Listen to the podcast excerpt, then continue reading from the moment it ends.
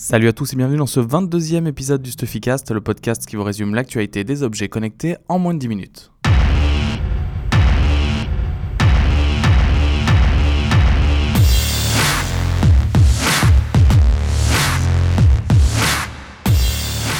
On attaque cette semaine avec GoPro qui refait parler de son drone et vient de dévoiler officiellement donc son nom. Donc le drone GoPro s'appellera le GoPro Karma. Euh, on n'a pas eu beaucoup plus d'informations euh, sur ce drone, si ce n'est euh, les quelques prises de vue qui ont été faites il y a quelques semaines. GoPro vient de les republier sur son blog en annonçant le nom. et la deuxième info principale, c'est que la sortie sera prévue pour le premier semestre 2016. Donc on verra si le CES sera l'endroit idéal pour GoPro pour montrer ce nouveau drone. Mais en tout cas, on vous tiendra au courant.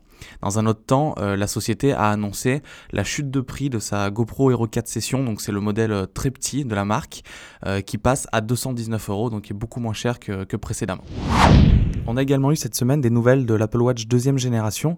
Donc c'est le site 9to5 Mac qui a obtenu d'une source sûre euh, l'information sur sa présentation et sa sortie. Donc comme l'année dernière, la présentation, euh, donc la keynote dédiée à l'Apple Watch aura lieu en mars et la commercialisation se fera dans la foulée. Les premières livraisons devraient arriver en avril. Concernant les nouvelles fonctionnalités, on a déjà beaucoup de rumeurs. Bon, comme d'habitude, il faut vraiment les prendre avec des pincettes. Donc, une caméra intégrée sur l'écran pour pouvoir faire du FaceTime, un capteur de sommeil intégré et amélioré. Dans tous les cas, on en saura plus au mois de mars où on connaîtra toutes les nouvelles fonctionnalités, si le design va changer, s'il y aura plusieurs modèles, etc. Sur le marché des smartwatches cette semaine, c'est Tag Heuer qui a fait euh, qui a fait du bruit. Donc sa maison mère LVMH a affirmé que la société était obligée de doubler la production pour faire face à la demande. Donc euh, la Tag Heuer Connected, leur montre a été officialisée le 9 novembre dernier euh, et en fait les premières ventes ont largement dépassé les attentes et le PDG de la marque a annoncé que la production allait passer de 1200 unités à 2000 unités par jour. En fait, depuis le lancement, c'est pas moins de 100 000 montres qui ont été commandées par les revendeurs, même si pour l'instant, bah, elle n'est toujours pas disponible en France et elle devrait arriver au mois de mars.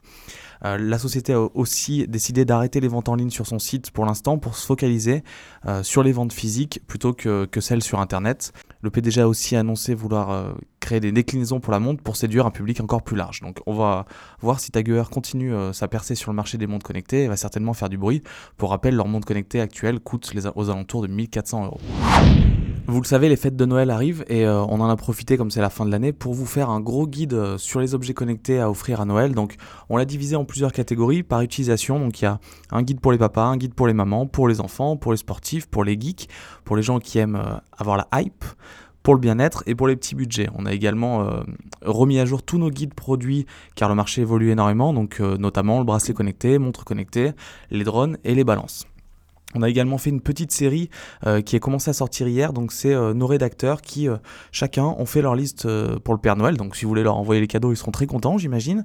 Donc on a commencé hier avec Alexandre, aujourd'hui il y aura le guide de Valentin, lundi Angelo et mardi Julien. Je voulais aussi profiter de cet épisode de fin d'année pour remercier toute l'équipe de Stuffy qui a fait de 2015 une superbe année pour le site. Donc merci à Jean-Guillaume, à Barthélémy, à Valentin, à Alexandre, à Julien et à Angelo.